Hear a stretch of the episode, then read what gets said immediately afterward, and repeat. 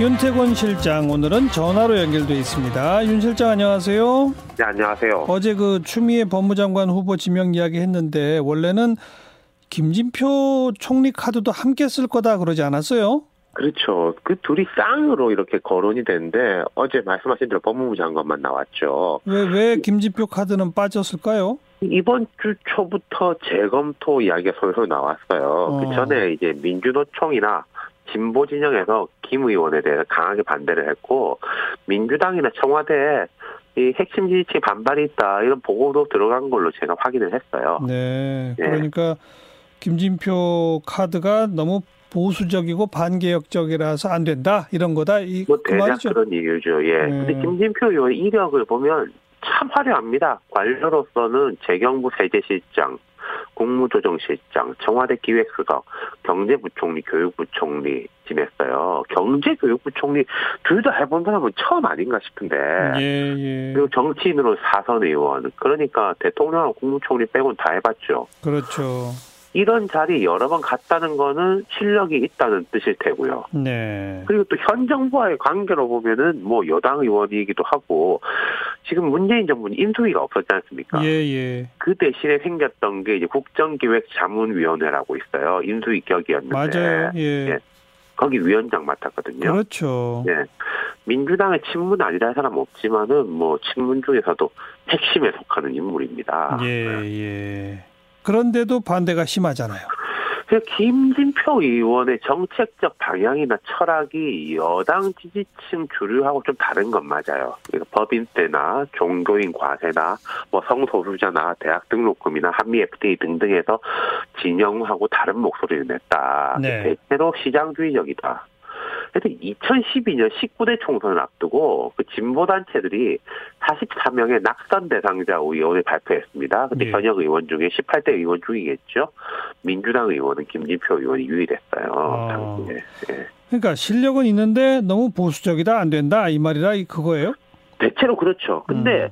오히려 그래서 쓰임이 있었던 것도 같아요. 예. 그러니까 노무현 전 대통령이 당선된 직후에 김진표 당시 국무조정실장 공무원 아닙니까? 예. 위원장으로 발탁했어요. 그다음에 첫 경제부총리로 임명했고 국회의원 배지 달게 한 이후에 다시 교육부총리로 임명을 했는데 노 대통령이 볼 때는 나는 진보적이기 때문에 예. 좀 안정적이고 다소 보수적이라는 평가를 받는 사람한테 정책을 맡겨서 균형을 맞춘다 이렇게 생각한 것 같습니다. 그렇죠. 네. 물론 이에 대해서는 개혁이 관료에게 좌초됐다 이런 음. 시각도 상당하고요. 네. 어떤 방향으로든 상징성이 아주 큰 인물이죠.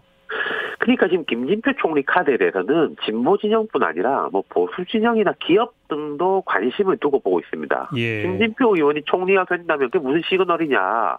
뭐 안정성을 강화하고 조금 더 이제 시장주의적으로 갈 것이다 이런 시그널 아니겠냐? 예. 근데 진보 진영은 그건 뭐 지금도 개혁이 부족한데 더 안 한다 이렇게 우려하고 있는 것이고 반대로 김진표 카드가 어 접는다면 네. 진보 진영은 환영하겠지만은 보수 진영이나 기업들은 이제 이 정부한테 기대할 거 없다 뭐 이런 식으로 평가를 내리려고 하겠죠. 그럼 이러지도 저러지도 못하고 진퇴양난이네요. 이 진퇴양난이라기보다는 그만큼 김진표 카드가 크다는 뜻인데 음. 이제 개인적인 생각으로는요, 이게 아무 말도 안 나올 무난한 사람을 이렇게 하는 것보다는 이런 논쟁적인 인물을 수면 위로 올려가지고 여론을 살피고 또 뭐 어느 쪽으로든 최종적으로 결단을 해서 그에 대해서 책임을 지는 게 좀 성과를 낼 수 있는 방법이 아닐까 싶어요. 김진표 의원 본인의 입장은 어때요? 자, 오늘 기자들하고 만나가지고 이 기자들이 그 일각에서는 반개혁적이나 비판이 있다 이렇게 질문하자 총리설 대상의 한 사람으로서 제 신상과 관련된 발언을 안 하는 게 좋겠다 이러면서도 조목조목 반박했습니다. 음. 금융실명제 추진에 두 차례 걸쳐 제가 실무자로 참여했고 금융위기 수습하는 과정에서 김대중 정부에서 30대 재벌 중 16개 재벌을 개혁했다. 대기업 대부분의 구조조정 등의 경험이 있다. 이렇게 강조했는데 예. 근데 이 역시 좀 진보 진영이 말하는 개혁하고는 약간 다른 방향의 개혁인 것 같긴 해요. 예, 예. 또 지금 설명한 게 예.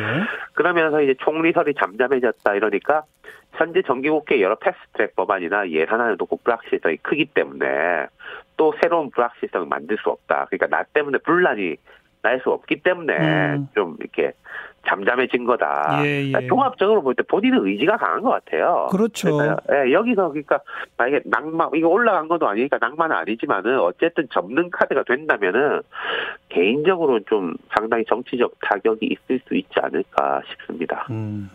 다음 주를 지켜봅시다. 수고하셨어요. 감사합니다. 윤태곤 실장이었어요.